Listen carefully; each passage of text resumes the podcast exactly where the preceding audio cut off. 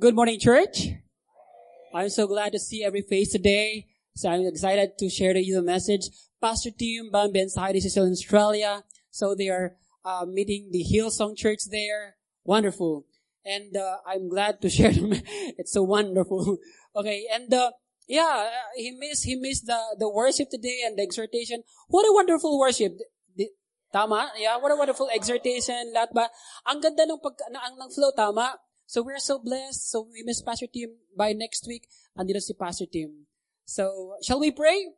Father, thank you so much, Lord God, for today. This is a wonderful day that you have given to each and every one of us. Yesterday it was raining, but today, Lord God, is so calm. And thank you, Lord, that you have brought in each and every one of us to know our purpose in life, to know why we exist, to know why there, why we are living. Father, thank you for this, uh, for this reason, Lord God, we find meaning in our lives. In Jesus' name we pray. Amen. All right? So, pwedeng tinan mo yung katabi mo, just a look. Sa right, sa left, sa likod, di ba? Sa harap. Okay, so wow. Diba, wonderful face ba? What a great face. Okay, yung iba tumawa. Okay, yung iba nag-smile. Pag ikaw nag-smile sa katabi mo, okay, at least you know you are safe, di ba? You are safe here. Nakita mo na hindi ka mapapahamak sa katabi mo. Tama? Kasi this place is safe, right? You're accepted here. At pag nag-smile ka, ang tawag dyan, tamang mag-isip. Ah, di ba? Pero yung iba naman kinilig sa kanilang katabi. Yan ang advance mag-isip. Alright? Yung iba naman walang expression. Di ba? Yan ang slow mag-isip. yung iba walang ginawa, hindi lang talaga tumingin. Okay, bahala ka nang mag-isip. okay? So today, yeah, we, there, our topic, we have already done with our uh, six purpose, uh, six uh, uh, topics or lessons last couple of Sundays about identity in Christ. Kung sino tayo sa Panginoon. At last, last weeks, we talk about discipleship. Grabe, no? Ang dami natin na pag-usapan tungkol about ambassador of Christ, masterpiece, we are God's masterpiece, we are the light of the world, we are the salt of the earth. Ano pa isa? We are overcomers. And by now, at least alam mo na kung sino ka. Tama? Huwag mong tatanungin sa katabi mo kung sino ka. Kasi baka mamaya iba ang maisagot. sino ako? Di ba? Sabi niya, malay ko. Malay natin. malay siya. So, baka iba yung, huwag kang, huwag kang tatanong. Kasi, you must know who you are to the one who created you. Okay, you should ask the one who created you so that you know who you are. And if you know who you are, you know where you're from, you know what's your purpose. Tama? Ang mga taong alam ang purpose sa buhay, ito yung mga advance mag-isip. Sa, sa, sa panahon natin ngayon, mali kasi yung paggamit ng ka-advance na mag-isip. Okay? Expression ngayon, di ba, advance mag-isip. Yung nanay, pinapagalitan yung anak niya, oh, bakit andito na ka, naaga-aga mong umuwi? Di ba? Sabi, sabi, kasi sabi niyo, di ba, maaga akong umuwi. Alas tres pa lang, andito ka na, nag-cutting class ka. Oo nga, nay, maaga akong umuwi. di ba? So, advance mag-isip. Di ba? Iba naman, talagang uh, ginagamit nila sa excuse. Ang advance mag-isip, ginising ng anak ay ng nanay yung kanyang anak. Sabi niya, anak, anak, gumising ka na. Sabi na, kain na tayo. Di dali-dali yung anak, gumising, bumangon. Eh pero teka, teka, iligpit mo muna yung hinigaan mo. Sabi niya, ay hindi na, ay, kasi pagkatapos kong kumain, hihiga ulit ako. Di ba? Advance mag-isip. Sabi ng nanay, adi huwag ka na nilang kumain kasi itatae mo rin lang. O di ba? Advance din mag-isip. Those, ang dami nating nagagamit about the word advance mag-isip sa ngayon. Okay? So, we have to, we have to redeem that. I-redeem natin yon. Because, you know, kung nailagay natin sa tama yung ka-advance na mag-isip, at least you know your purpose, why you exist, why there is life. You are not here just to intake a lot of oxygen at ubusin ang oxygen sa buong mundo, di ba? And to uh, breathe out carbon dioxide. You are not just here for for uh, tawag na for worldly reasons. You are here for godly reasons. Okay, there's a purpose ng buhay mo. We are not here just to accumulate life, sequester. We are not here to corrupt the, the, the wealth of the world. Okay, we are not here just to to uh, to invest in everything, but we are here for something else. Okay, maraming tao nagtagumpay sa buhay, kaya lang hindi na nahanap ang purpose nila, hindi nila na-fulfill, hindi sila na-satisfy. So, yung iba, sa sobrang yaman nila, nagpakamatay na lang. So, yung, yung, iba, yung iba, hindi nila na, na, na find out, ano ba talaga ang purpose ng buhay ko? So, yung iba, ma- mayaman pero malungkot. Yung iba, ang daming meron sa kanila pero feeling nila walang-wala sila. May, mayroong mga ganun tao, di ba? Ang lawak-lawak ng bahay pero wala namang nakatira. So, kapag nagagamit, okay, sa mali ang mga bagay-bagay na meron sa mundo, would you imagine world? May mga bag, we, the world has a lot of things now. Pero a lot of things nagagamit sa maling paggamit. Okay? Actually, kwento ko lang si Pastor Tim, magaling siya magluto. He's a good chef. Ay magaling gumawa ng pasta, gumawa ng mga uh, bagay-bagay na talagang pinapasarap talaga niya. And one day, gumawa siya ng spaghetti ba yun or something like basta. Pasta, pasta, gumawa siya. And he wanted that to offer at ma-enjoy ng mga kumakain at kakain. Kaya lang, in-offer na niya yung pasta niya, nilagay niya sa arinola. O, di ba? Kumusta ka naman? Nakakain ka sa Arinola. Sino dito natatry ng kumain sa Arinola? Yan, yan. So, bago naman, oh, di ba? Hindi yung gamit na Arinola, di ba? Kasi napagkamalan niya yung kaserola, Arinola. Di ba magkano nga naman, di ba? Arinola, kaserola. So, paano kapag ka ang, ang, ang, ang pagkain natin sa table natin ay may Arinola? Di ba, imagine mo yon ma, ma, ma, malalasap mo kaya, mag, ma, magaganahan ka kayang kumain. Di ba yung soup? Di ba hinigop mong ganyan? Di ba? Tapos konting taba-taba yung hinigop mo. Arinola. Tapos sa table, ang tissue, hindi sa ta- hindi tissue. Okay? Tissue na pang CR, yung nakarolyo. Actually, may mga uh, restaurants ako nakakainan, ang tissue nila sa table, yung nakarolyo. Di ba, imaginein mo yon yung yung bagay na yon. So, may mga bagay-bagay talaga na nagagamit sa maling paggamit, so hindi ito napapakinabangan ng tama. Right? So, imagine your toothbrush, iniwan mo sa CR. Tapos may naligo, ginamit niya pang, pang brush sa kanyang kuko. Wow! di ba? Tapos ikaw sumunod naman, di ba? Inosente ka, di ba? Alam nangyayari. Di ba? Kasi biglang ikaw yung ginamit pang toothbrush. Sino dito gumagamit ng toothbrush para pang brush ng kuko? Di ba madalas ginagamit natin yon? Eh kung nangyari nga yun, ikaw, ikaw yung gumam, ikaw yung may-ari ng toothbrush, nagamit nga sa pangbrush ng kuko yung ingron, pumasok doon, ah, di ba? Tapos ginamit mo naman, ew, di ba? Nag-fellowship ngayon yung alipunga, tapos yung tartar. tapos nag-produce, nag-mutate ng other kind of bacteria. Kumusta naman yung hininga mo, di ba? Grabe. Ito, amoy pa yung hininga nito. Kasi, sorry na lang, kasi Ginamit nga kasi sa paa yung toothbrush. So, hindi dapat yon Dapat ilagay natin sa tama. Amen? May gamit kasi ang buhay natin. Hindi pwedeng panggamitan kung ano-ano. Akala mo, ang buhay mo ay parang old-fashioned train na kailangang may umuusok. Kaya kailangan mo mag-vape. Mabasosyal ka. Ang kapal ng usok. Akala mo kailangan mo pala yon Hindi. Okay? That's just the, that's just the implication, impartation ng world na kailangan natin yun. Pero old-fashioned train, nangangailangan ng usok, kapatid. or manufacturing plant, kailangan na may chimney. Ah. Right? So, I have a word today. I have a message for you. Excuse me. Okay. For those who wanted to advance in life, for those who wanted to be a great man, great woman, would you like to be great? All right. There are two great things that I would like to share. Number one is the Great Commandment and the Great Commission. Alright? It says in Matthew 22, 37 to 40. Ito yung lawyer, nagtatanong sa kanya. Lawyer is already, uh, lawyer, uh, magagaling. Okay, at yung mga alam na nilang lahat, okay? At hinahanapan si Jesus Christ ng butas, okay? So, eto, nagtanong si lawyer. Tinanong niya, pero alam na niya talaga, okay? So, hinintay niya kung anong sasagot ni Jesus Christ. And Jesus replied, You must love the Lord your God with all your heart, all your soul, and all your mind. This is the first and greatest commandment. And the second is equally important. Love your neighbor, neighbor as your self. So, love the Lord, your God. And in the book of Luke, meron pa ditong dinagdag, with all your strength. Okay? Well, number one, okay, one point, first point natin dito is love God with all your heart.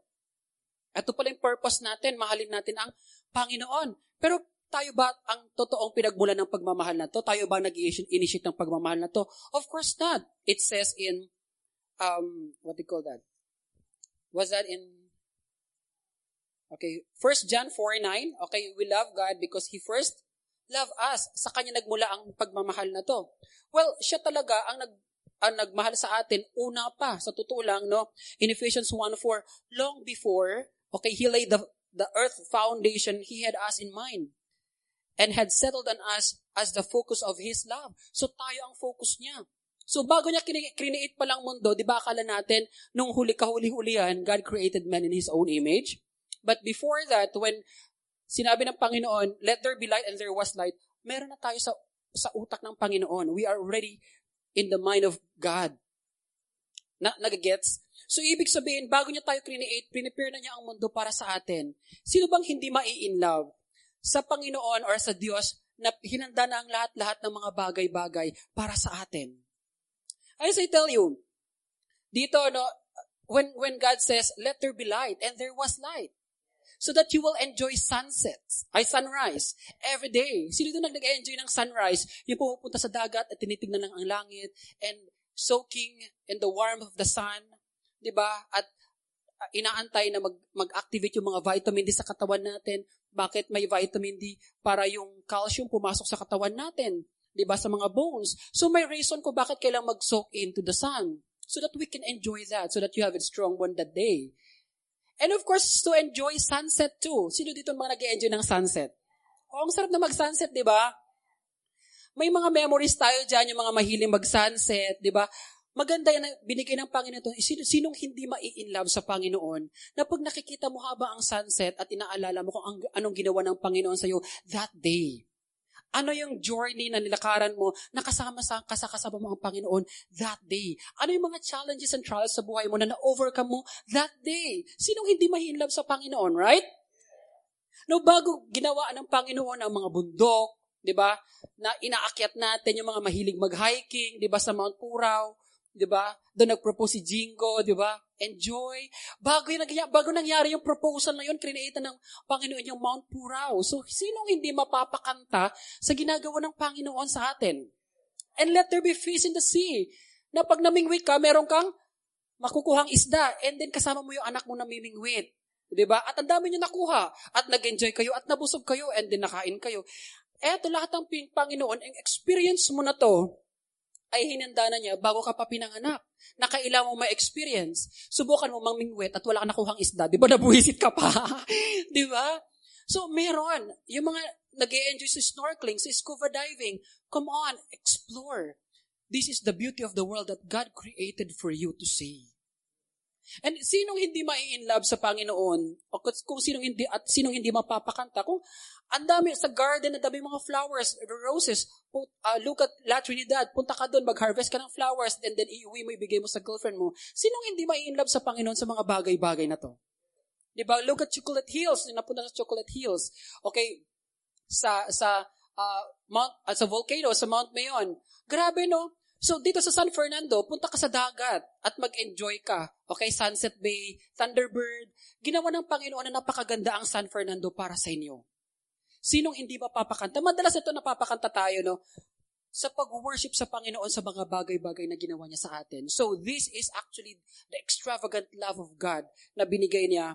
Maliban dyan, ang pinaka, pinaka, pinakamatindi, binigay niya si Jesus Christ para sa atin so that we will enjoy the freedom that we have today.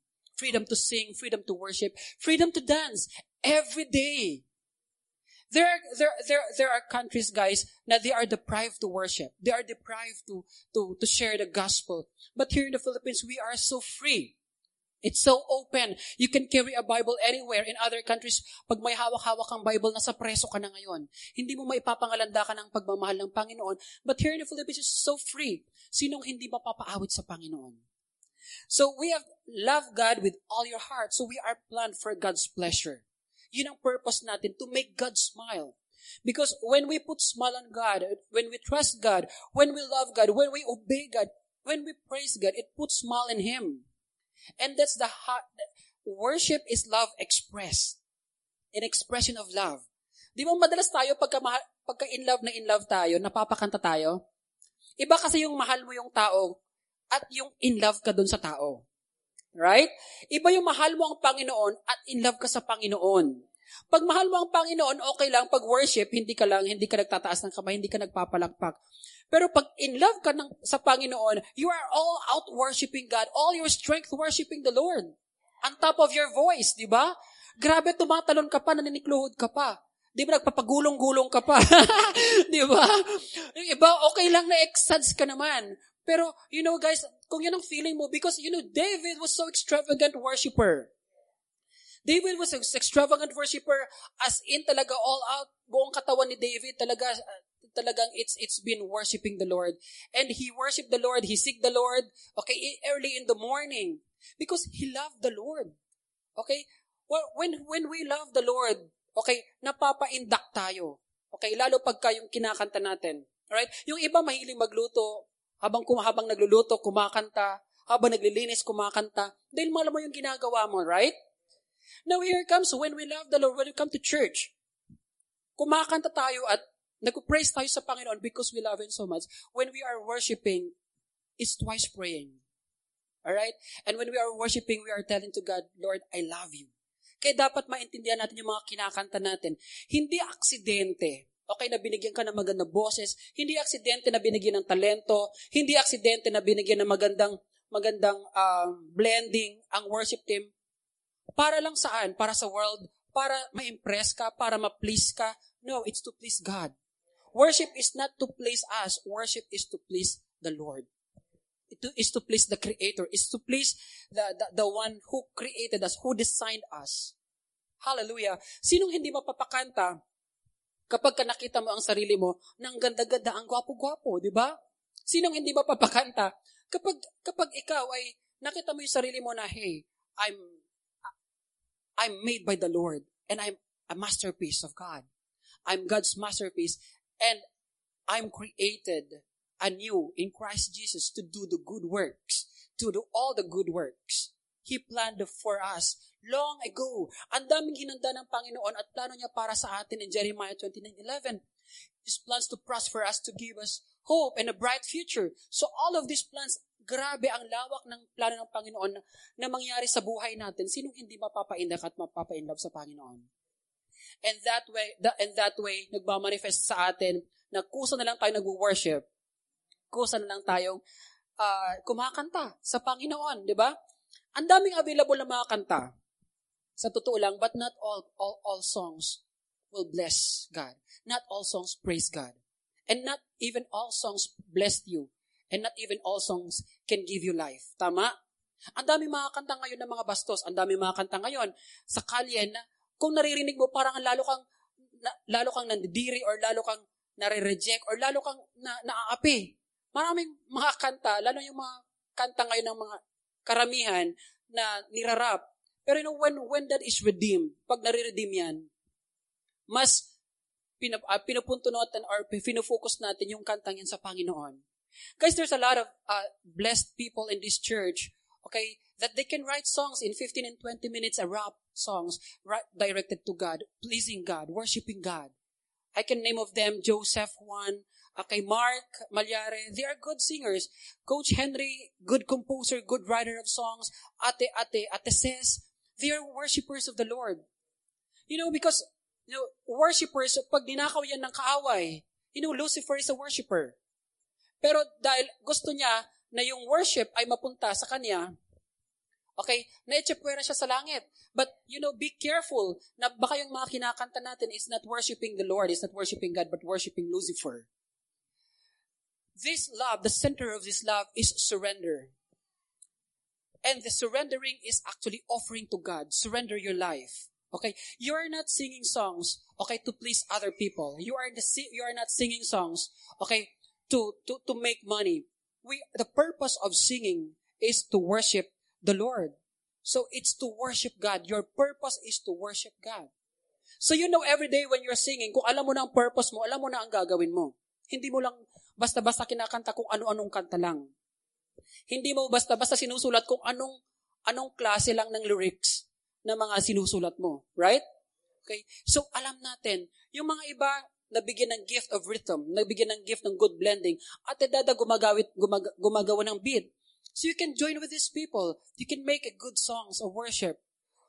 Well, worshiping the Lord is when we focus ourselves to God. Okay, it's not only singing actually.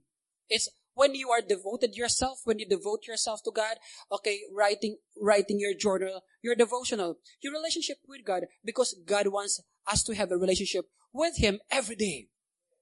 Sino dito nag- nag-enjoy na nagsusulat ng journal nila, nag-enjoy ng diary? Madalas iba yung mga yung yung iba ginaga, ginagawa nila, nagbabandal sila. Okay, they are writing their their hatred in the wall. They are writing their hatred doon sa mga kotse na ang dami-daming alikabok. They are high, they are, they are writing their per, pervert minds sa kung saan-saang lugar. Nakita yung daming bandal, okay, sa kung saan-saan. You know guys, when you are writing, you write glorifies the Lord. You write something that honors God. You write something that praises the Lord. You know, anda, ang daming mga kakabataan ngayon na kahit saan ka magpunta, makikita mo yung mga bandal nila, then that shows kung ano yung nasa puso nila. Right? So, in everything you do, when you focus that into God, well, you are actually in the act of worshiping the Lord. So you're offering yourself to, to God. So it says in Romans 12, 1, I appeal to you therefore, brothers, by the mercies of God, to present yourself as a living sacrifice, holy and acceptable to God, which is your spiritual worship. So grabe. Okay, sino dito yung naliligo na kumakanta, di ba? May mga ganoon na pang, pangbanyo ang kanilang boses. Ay, saan, di ba? Okay lang. Okay, kumanta ka lang, di ba? So, nabe-bless yung sabon. okay, nag-worship na yung mga, di ba, yung timba, yung, di ba, yung tabo, di ba, yung toothpaste, sige, pag-worship sa'yo, di ba? Sa ganda ng boses mo, come on, go out and worship with other people. Worship with other believers. Okay? Show them that God gave you the talent and God gave, gave you that gift to honor Him, to honor God. Okay? Hindi, hindi para magpa-impress ka, hindi para kumuha ka ng glory, kumuha ka ng honor. Always know how to direct your the, the honor to God, to give glory to God. Hallelujah. Sino dito mga galing kumanta? Okay? Come on, be bold in in in, in singing. Okay? Be bold in in in sharing to the world, this is my voice. This is the voice, okay? Ito ang talento na binigay sa akin ng Panginoon, di ba? Okay? So, number two, okay? Love your neighbor as yourself. You love your neighbor. Mahalin mo ang kapitbahay mo. Okay? Sino ba yung mga kapitbahay mo? Nasa tabi mo lang. Okay? Kaya nga sinabi, isa yung, nasa tabi kapitbahay kita. Di ba? Yung katabi mo ng table sa office, okay? Yung katabi mo ng clinic, or yung katabi mo ng sa school, katabi mo seatmate, okay? Katabi ng bahay, okay? So, mahalin mo ang mga katabi mo. So, eto yung mga tao na, okay, mahirap, ay, madaling sabihin, pero mahirap gawin. Paano kapag kayong katabi ko sa office, eh, yun ang kakompetensya ko. Galit, galit na galit ako sa kanya. Or eto yung nagyurak sa akin, eto yung api sa akin. Paano ko yung kapitbahay mo, eh, yun yung, yun yung nagtapon ng ebak sa, sa inyo, di ba? Pinapa-ebak yung mga aso sa harapan ninyo. Eh, paano kung eto yung nagtapon ng basura? Di ba parang, parang mahirap gawin? But you know, when you love God, nagmamanifest ito sa pagmamahal natin sa ibang tao. Because when you love God, you love people. Because God so loved the world. Okay? That He gave His only begotten Son. So, ibig sabihin, kung mahal na mahal ang Panginoon, ang tao na gustong-gusto niyang isave, at tayo mahal natin ang Panginoon, we join Him in His mission. We join Him in His work. Intertwined tayo sa gustong gawin ng Panginoon sa mundong ito. We are one in heart. We are one in mind with God. Amen? Kasi kapag kamahal mo ang Panginoon, say, sabi ko, mahal ko ang Panginoon, pero you hate your brother, you are actually not loving God. Alright? It says in 1 John 4, 7, Dear friends, let us continue to love one another, for love comes from God. Anyone who loves is a child of God and knows God. But anyone who does not love does not know God, for God is love. So, mahal, mahalin natin ang Panginoon. So, ibig sabihin, coming into this church, okay, there's a reason, okay, may purpose ka kung bakit ka binigyan ng talent. You are shaped for serving. So, your purpose is to show love to others through ministry. Hindi ka basta binigyan lang ng patience. Okay? Kung ikaw binigyan ng patience, there's a reason for that. Patience may, maybe para doon ka sa mga kids, mag-serve ka sa mga makukulit. Di ba? Well, hindi ka basta binigyan lang, aksidente na binigyan ka ng talent na magaling magluto. Okay, malamang ikaw ay itinalaga sa, sa, sa food and beverages. Hindi ka, hindi ka aksidente basta binigyan lang ng talent na ngumiti na maganda. Maaring ikaw ay nakatalaga para sa GR, mag-welcome, mag-greet. Di ba? mal- su- subukan mo kung yung ilalagay mo sa GR, yung nakasimangot parate, yung hindi magaling mag-smile. Di ba, sub- subukan mo ang magiging message. Eh kung ilagay mo sa food and beverages yung hindi magaling magluto, di ba, eh pagbalik-balik ta rin mo. So, we need to see our shape. S-H-A-P-E. Shape, number one, you have to know your spiritual gifts. Ano yung mga gifts na binigay sa akin ng Panginoon? Ano yung mga, uh, ano yung mga binigay niya sa akin na talent or gifts. So, pag nalaman mo na kung saan yung strength mo, saan yung passion mo, okay, let's H is heart. Kung saan yung passion mo, kung saan ka nag excel kung saan yung ine-enjoy mo, kung saan yung meron kang fun. Pag ginagawa mo yung bagay na yon so hindi aksidente na binigay ka pag mag- magaling ka sa operations, magaling ka sa management and sa systems, hindi aksidente yan. So may purpose yan. Malamang nilagay ka sa administration. 'Di ba? Or malamang kung magaling ka sa pagdadrive, hindi lang para sa iyo yan, kundi para sa mga ihatid mo at sunduin papunta at pabalik sa kanilang mga bahay, papunta sa church at pabalik sa kanilang mga bahay. Right? That is something na parang hindi lang para sa'yo. Subukan mo, magaling kang mag-drive, pero nag-iisa ka lang nag-road trip. Nakaka-enjoy yun. di ba? Hindi, di ba? Mag-isa ka lang. Subukan mo, magaling kang magluto, ikaw lang mag-isang kakain. Di ba nakaka-enjoy ba? Yes, yes, sarapan ko yung luto ko para mamaya masarapan akong kakain. Meron bang ganon? Wala walang taong nagpapaganda na doon lang naman sa kwarto niya. di ba hindi siya lalabas? Hindi ka mag-aayos ng buhok para doon ka lang. Right? Hindi ka naman mag-makeup para doon ka lang magmukmuk. Di ba? Lalabas ka eh. So you are doing something for somebody else. Okay? At ginagawa mo ito to bless other people and bless God. Alright? Hindi ka hindi ka maliligo. Sino dito naliligo kahit hindi lalabas? Siyempre lahat tayo. Kaya hindi ka lalabas, hindi ka maliligo. Okay? Pero yung guys, madalas, hinahanda natin ang sarili natin the best we can because we want to be a blessing. Right? Sino dito yung nagpapakadalubhasa sa isang bagay dahil gusto niyang mag-serve sa kanyang mga mahal sa buhay? I mean, nagpapakadalubhasa ka sa medicine, nagpapakadalubhasa ka sa edukasyon, sa engineering, because you want to serve. And when you serve, you want to you want, you want to give your best because you know that the one who gave you gave the best. Okay, the one who gave you is the greatest giver. Amen? Alright. So, dito, wala talaga accident. Is everything there's a purpose. Well, kung ang bulaklak ang may purpose, kung bakit yan ang kulay ng bulaklak na yan, kung bakit yan ang amoy ng bulaklak na yan. Because there are insects that are actually attracted to that flower. There are, there are certain, certain uh, butterflies that are attracted to that flower.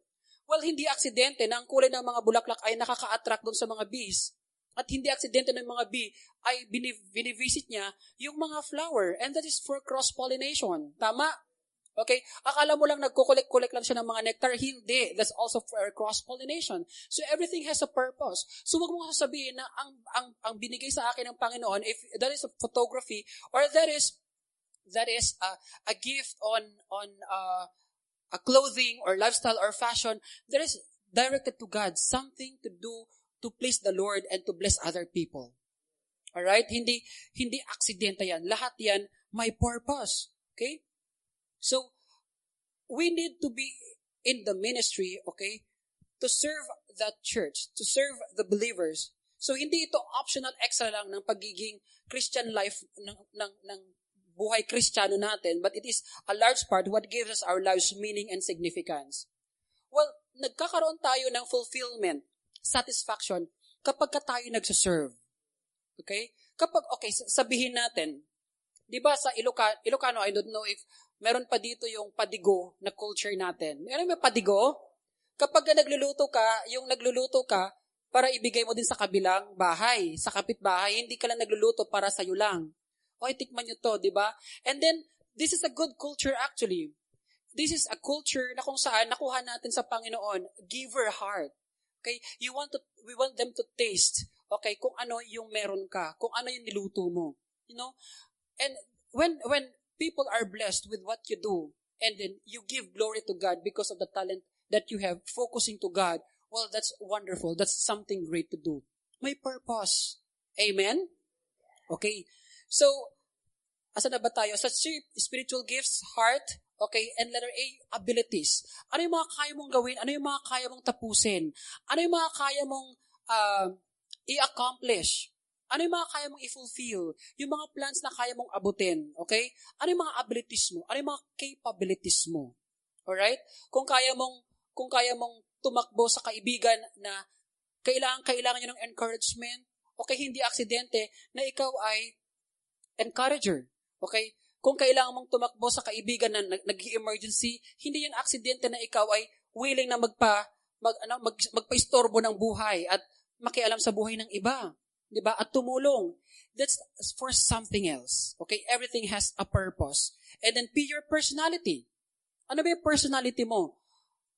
Kung ang personality mo ay sociable, kung ang personality mo ay magaling magsalita, kung ang personality mo ay magaling ka talagang makitungo sa iba, hindi yan, hindi yan kinikimkim. Hindi yan basta-basta lang kinukup sa sarili mo. You really have to go out and excel in that area. Talk to people. Okay, present yourself as a living sacrifice. And then experience. Yung mga napagdadaanan natin, hindi yung aksidente na yan ang pinagdadaanan mo ngayon.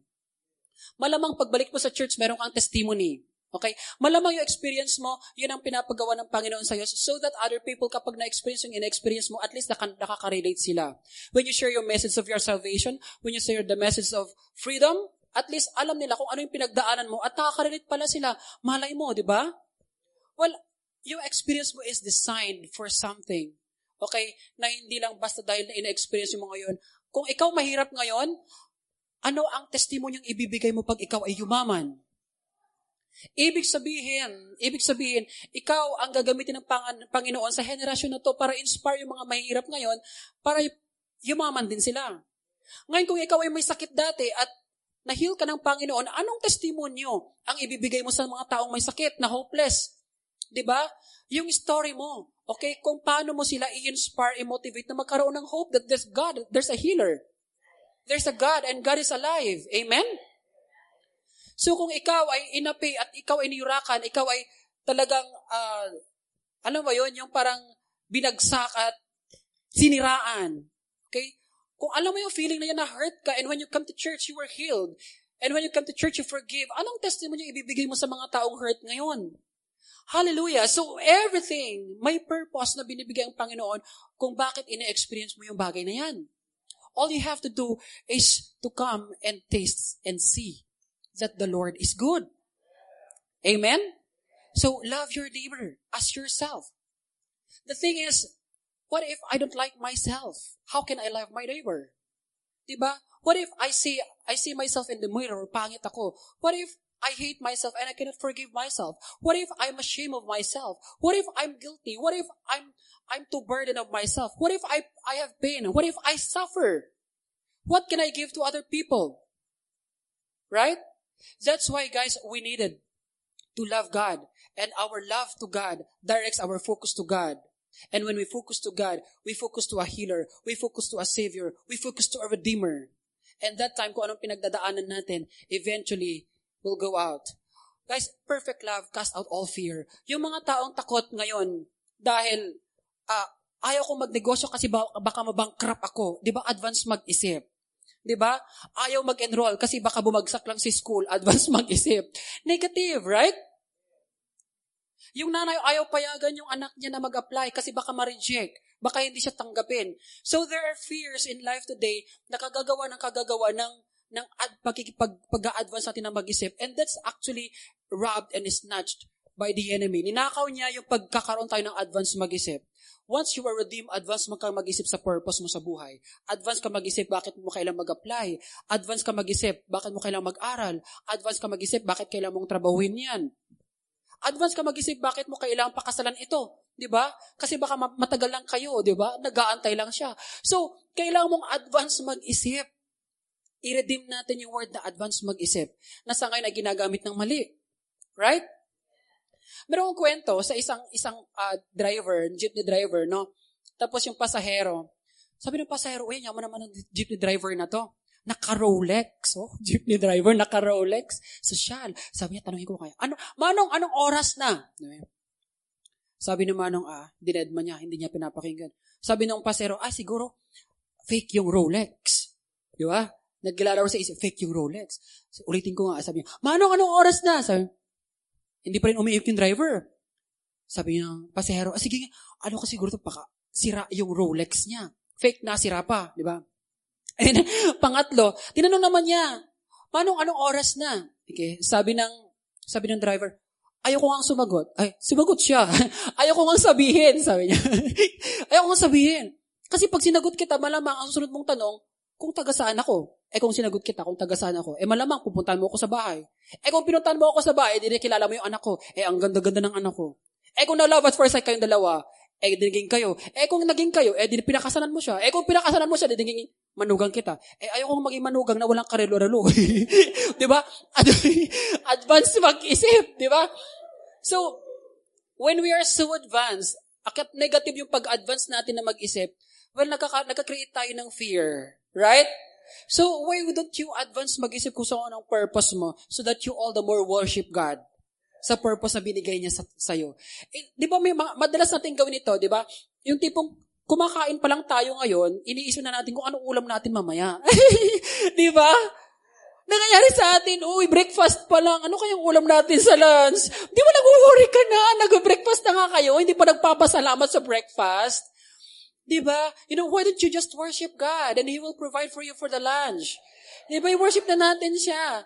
Kasi, guys, I tell you, honestly, meron, ta- meron taon dito, yung kakasweldo lang ngayon, tapos iisipin niya kung suswel, uh, magkano susweldoin niya sa susunod. Yung people that are actually bankrupt, two or three checks away from them. Broke, two or three checks away from them. I tell you, the next 10 years, I will be broke in the next 10 years, I will be bankrupt. Kung iisipin mo yung sobrang advance ng buhay mo, wala pa talaga doon. So, i-enjoy mo lang muna kung anong meron ka ngayon. I-worship mo ang Panginoon, pasalamatan mo ang Panginoon. And there's a reason bakit may pera ka ngayon. Ba? Well, wag, wag, wag nating isipin kung anong, anong hiraharap natin. Okay? Isipin natin na may Panginoon at i-worship natin siya ngayon. At sa pag-worship natin sa Panginoon, paglakad natin sa Panginoon, may purpose yan. Okay? Na mag-trust tayo sa Panginoon. Okay? Ay, ay, ang, ang ganda kasi pag nagtitrust sa Panginoon, less worry. Tama? Kasi when, when we worry, we worship less. Kasi paano ka makapag-worship kung anong ang, ang daming iniisip? Nasa church ka ngayon, tapos mamaya, ala, yung, yung may utang, yung utang ko, babayaran ko, mamaya mag-due date. Di ba, paano mamaya, tapos yung kamay mo, ala, yung Bombay, pinupunta na ako sa bahay, kinakatok na ako. Ala, mamaya yung credit card, mag-due na. Ala, yung interest sa bangko, paano yan? Di ba? Eh, paano yung pag-uwi ko sa bahay? Naku, lagot ako, di ba? Yung pamasahe, kinuha ko, kinupit ko lang sa nanay ko. Kusa naman, di ba? Guys, I tell you, okay, may purpose ang mga bagay-bagay. Okay, may purpose kung bakit ka binigyan ng pera, kung bakit ka binigyan ng, ng talento. Hallelujah! Di ba, ang sarap, no? Na ako pala ay magagamit para pala sa ibang tao. Hindi ako mamamatay na para sa akin lamang. Nabuhay ka sa mundo at namatay ka, mag-isa ka rin lang naman. 'Di ba? Mabubuhay ka para sa ibang tao. May significance ba? Hindi ka naging successful lang. Okay, may katuturan, may meaning. Ang dami kasing tao na nagkikrave ng meaning sa kanilang buhay. Naghahanap sila ng katuturan ng kanilang buhay. But you know, you can find this when you begin to focus yourself to God. Alright? When you love God and you love people God created. Hallelujah. Number three. Okay. Uh, magsishift na tayo doon sa Great Commission. Okay? Bakit tayo tinawag ng Panginoon at bakit tayo magtatawag? Okay, para sila ay malapit sa Panginoon. So that is in Matthew. Basahin natin. Okay? Saan na ba yun? Matthew 28, 19 to 20. Therefore, go and make disciples of all the nations, baptizing them in the name of the Father and the Son and of the Holy Spirit. Teach these new disciples to obey all the commands I have given you, and to be sure of this, I am with you always, even to the end of the age. Guys, di ba nakakatuwa at ang saya-saya na magamit ka ng Panginoon para mabago ang buhay ng ibang tao? Maba, magamit ka ng Panginoon para mag-reach out. Ma- magamit ka ng Panginoon para mag-win. You're a winner. Okay, go and make disciples. So you are made for a mission. Okay? So your purpose is to share God's message through evangelism. It says in Ephesians 3 6, there's a mystery, and this mystery is that the Gentiles are fellow heirs, members of the same body, and partakers of the promise of Christ Jesus through the gospel. So, di ba, nakaka-blessed, okay? Na ikaw, kasama dito, at na-win ka, at nasa church ka. At para malaman mo, this is actually a mystery that ages and many generations were kept hidden. Naitago ito. But now it's already revealed to us that the message of reconciliation, sa'yo pina in-entrust. God entrusted to you this message of reconciliation, that God reconciled Himself to us through Christ Jesus. Bati na tayo, and there is peace. We have peace. Guys, how would you like to tell to the world, to the one weeping in the streets, to the one begging in the streets, to the one in the in in, in the corner, nag-iisa na walang hope, walang pag-asa, lugmok sa alak, lugmok sa sigarilyo, adik sa adik sa drugs. How would you like to win those people at the junction? 'Di ba? Inaapi, niyurakan, 'di ba? Bagsak ang value sa kanyang sarili, mali ang pagtingin sa kanyang katauhan. So how would you like to tell them the message of reconciliation that you are a partaker. You are a fellow heir. You are a partaker of the promise of Christ Jesus. That you are loved, that you are accepted, that your sin is no more counted, that you are forgiven. How, naka, how, how is the feeling na kapag ikaw ang nagbigay sa kanya ng revelation, ng, ng kanilang mystery? What is the feeling kapag ikaw ay nagpabago sa Panginoon at yung pagbabago mo ay magtawag ka ng ibang tao para baguhin din ng Panginoon? That's why we need to have this. In 2 Corinthians 5.17, 21, 17, if anyone is in Christ, he is a new creation. The old has gone and the new has come. And God has committed to us the message of reconciliation. So we are therefore the ambassadors of Christ. You are ambassador. You are to present God. Okay. You are to present the, the, the message of salvation. Okay. The message of love, grace, and mercy to people who don't know they are loved and accepted. Ang daming tao ngayon na nagpapakamatay dahil akala nila walang saysay ang kanilang buhay. Ang daming tao ngayon nagpapa, nagpapakariwara, okay? Sa kung saan saan nagpapagamit dahil hindi nila alam kung anong value nila. Hindi nila alam that they are a co-heir of these riches and glory. Grabe, no? So, kung ikaw ay nagamit, okay, for evangelism, this is your service to unbelievers. Okay? Because fulfilling the evangelistic mandate God has given to you require abandoning yourself. We have to abandon ourselves. We have to forget ourselves so that hindi hindi natin isipin, okay, kung ano yung hiya natin, kung ano yung takot natin, kundi isipin natin that love perfected in us and that love cast out the fear and that so that we can we can we can be boldly tell to people Sino dito yung takot na magkwento ng kanilang storya sa buhay? Magkwento about salvation? Takot na magkwento about the love of Christ? Wala. Okay, lahat na nahimik. So lahat tayo, we have the boldness, right? Okay, we have the confidence. Okay? Because, you know, when love is perfected in you, then you have all the power, you have the, all the energy, you have all the guts, okay, na ikwento, ganto ako binago ng Panginoon. At, come and see. It says in Psalms Okay, 34.8, come, taste and see that the Lord is good. How would you like, okay, to invite a friend at ipakita sa kanila, nakikita mo sa kanila na kailangan, kailangan nila ang Panginoon, come, taste and see that the Lord is good. Come to church at tingnan mo kung paano kabaguhin ng Panginoon. Ang dami ng mga tao na bago ng Panginoon sa church na to. Yung dati Plaza Boy, dati Palaboy, dati, di ba, walang ginagawa, okay? Out of school youth. Now they go back to church and study because they know the reason, kung anong purpose nila, kung bakit sila bumabalik sa school ngayon. Ang dati dito na, ape, ang, da, ang dami dito na wala ng pag-asa sa buhay. 'di ba? Nag-give up na sa work, 'di ba? Nag-quit na, palipat-lipat ng work kasi hindi alam kung anong purpose nila sa work, 'di ba? Shift ng shift ng kurso, 'di ba? Papalit-palit ng girlfriend, paiba-iba yung boyfriend, 'di ba? Paiba-iba ng asawa, paiba-iba ng bahay kasi hindi nila alam kung anong purpose nila sa buhay. So, what if you invite them, come and see that the Lord is good. Kung paano ka baguhin ng Panginoon. Amen? Ang galing ng Panginoon kasi sa church na to, bawat disipulo, bawat tao, tanungin mo kung paano binago ang Panginoon. It's so amazing. Kung saan sila galing at kung sino sila ngayon at kung ano sila in the future, makakwento nila yan. At it's so inspiring talaga, nakaka-inspire. I have a lot. I have 12 disciples, all Filipinos, and they came from broken families, naghiwalay ang nanay, sa, sa iba nakatira, sa auntie, sa lola nakatira. Yung iba, hindi nakatira kung saan-saan. Nag, naging, naging sa friends na lang sila nakatira. So they have a lot of testimonies. I dare you to connect to a cell group. And that's the third. That's why you need to be in a church. That's why you need to be in a cell group. Okay? That's why you need to be baptized. That's the fourth, baptized. Okay? Be baptized. Baptize them. Alright? So we are formed for God's family. Your purpose is to identify with the church through fellowship. Identify yourself. Okay? Para magkaroon tayo ng fellowship. Because in a fellowship, in a small group, nagka, magkakaroon tayo ng openness, ng transparency. People know you. Magkakaroon ng honesty, sympathy, nagkakaroon ng mercy.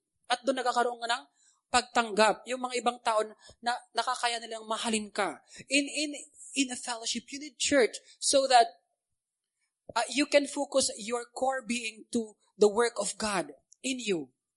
We need a family, we need a church to run a, to run a vision, to embrace a mission. Anong vision ng church natin? To, we are an influence, we are an excellent church of influence, producing champions in life. Those, those that were already champions, those that already overcomer, those that already became a salt and light of the world. Nandito sila. Uh, their purpose, your purpose now is to be a light to them, to be a salt to them, to be, to teach them how to be, to, how to overcome life's challenges. And we needed to be baptized. We needed to be a part of this vision. And what's our mission? To honor God and deliver all His benefits. Those who are already enjoying the benefits of being a Christian, the benefits of being a son of God. Sino nag enjoy dito? Yung mga benefits na natatanggap natin. Hallelujah. See, that earlier in the morning, you know that you are excited to get up because God has prepared something great for you. Diba? You are excited to go to work because God has prepared a promotion for you. Okay? You are excited to go to school because God has prepared some victory in your, in, in your grades. Well, God you have something for you in the future. Plan something for prosperity, not to harm everything, not to harm everyone, but to, but everyone come to success, prosperity, and a bright future. Amen? You know, fellowship, this symbolizes baptism, and this is designed to teach us how to love, since life of a body is contained in the cells. So, nasa cells tayo. So, that's why we encourage everyone to be in a cell group, to be in a small group. Okay? So, in the fourth, ano sabi doon? Okay? I, I'm sorry, baptize them is the fourth. Okay, and the last is teach them. When you say teach them, okay, ano sabi niya sa, ano kay, teach them, so teach these new disciples to obey all the commands I have given you. Teach people. Be discipleable, be teachable. Be a disciple. Actually, pinag-usapan natin last week about discipleship, about obedience, about how to obey, so because we are created to become like Christ. So your purpose is to grow to maturity through discipleship. It says in Joshua 1 8, this book of the law shall not depart from your mouth, but you shall meditate on it day and night, so that you will be careful to do everything to all that is written in it. For then you will make your way prosperous, and then you will have good success. There's a book of law that we need to observe. We need to meditate day and night. Because God created us to become like Christ. Okay, uh, last last uh, last month I bought a smartphone. For how many years? Okay, two to three uh, two to three years. Ang gamit kong phone is a dumb phone. Ito yung phone na dumb, kaya nga dumb phone, di ba? So, di ba, dalawa, keypad, keypad. There's a smartphone and there's a dumb phone. Alright? So, kwento sa akin ng, ng, ng sales, uh, sales lady, uh, Kuya Walter, okay, the phone that you are buying can do this, can do that, can text, can call, can receive message, can connect to internet. Okay? You can browse, you can go to messenger. Ang dami niya, ang dami niyang promise. Okay? There, eto, pero hindi ito, mas malala dito. Okay, yung cellphone ko. Okay? A dumb phone can only text, call, pwede kang mag-games, pero limited, tama? Hindi pwede mag-internet. Okay, Facebook. Tapos hindi ka rin pwede mag-selfie. Dumb phone kasi, di ba? Ito naman, smartphone. Ang dami niyang pwedeng gawin. Ang dami niyang properties, right? It can save. It can copy. It can copy-paste. Pwede dito, di ba? Pwede na pa para maging, para maging iPad mo. So, there's a big difference. You know, when we are created by God, the final thing that He gave to us is His image. And sabi niya, let us make man in our own image. There's an image to that product. So that before you even set out, before you are delivered to this world, came to this world, came out to your mother's womb, there is already an image that is inside of you, a built-in image. That's the image of Christ. Amen? Image of a good creator. How would you like to carry an image that is so wonderful, that is so amazing? That you are not just a dumb phone. Well, I tell you, the manufacturer, the manufacturer will promise a lot of things to this product. Bago na nalalabas yan, it's already finished. Tapos na yan. Right? It has been already tested and proven that it can work whatever it is promised there. Kaya nga may warranty. Tama? Walang manufacturer na maglalabas ng pangit unfinished. Right? Walang manufacturer na gagawa ng failure na product. Why? Because it's to their reputation. It's to their image. Magiging masama sa imahe nila. Tama? Well, I tell you, you cannot fail. Why? Because God already built in success in you. Bakit nag-built in siya ng success sa sarili mo? Because they don't want, to, their reputation will be hurt. They want to protect their reputation. God want to protect His reputation. That's why nag-built in siya ng success. Kaya lang we, we bought a smartphone. Like, I bought a smartphone, but I'm still using it like a dumb phone. Nagagets? When, when this can call text and save message, and I'm only using this and not exploring all the properties, call text, call text and save lang ginagamit ko dito. I have a smartphone, but I'm not using it smart. I have a smartphone that I'm using it dumb. There are people today that they, they thought ang, ang trabaho ko lang sa buhay ay para matulog, kumain, pumasok sa trabaho. Pagbalik, pag-uwi, mat, kumain, matulog, gumising. Yun na naman ang trabaho ko the, the next morning. It's a routine. Is that the purpose of your life? Yan lang ba ang built-in properties na binigay ng Panginoon sa atin? Of course not. There are thousands of properties God built into you. And the successes that have been prepared already before you even started, before you even perform.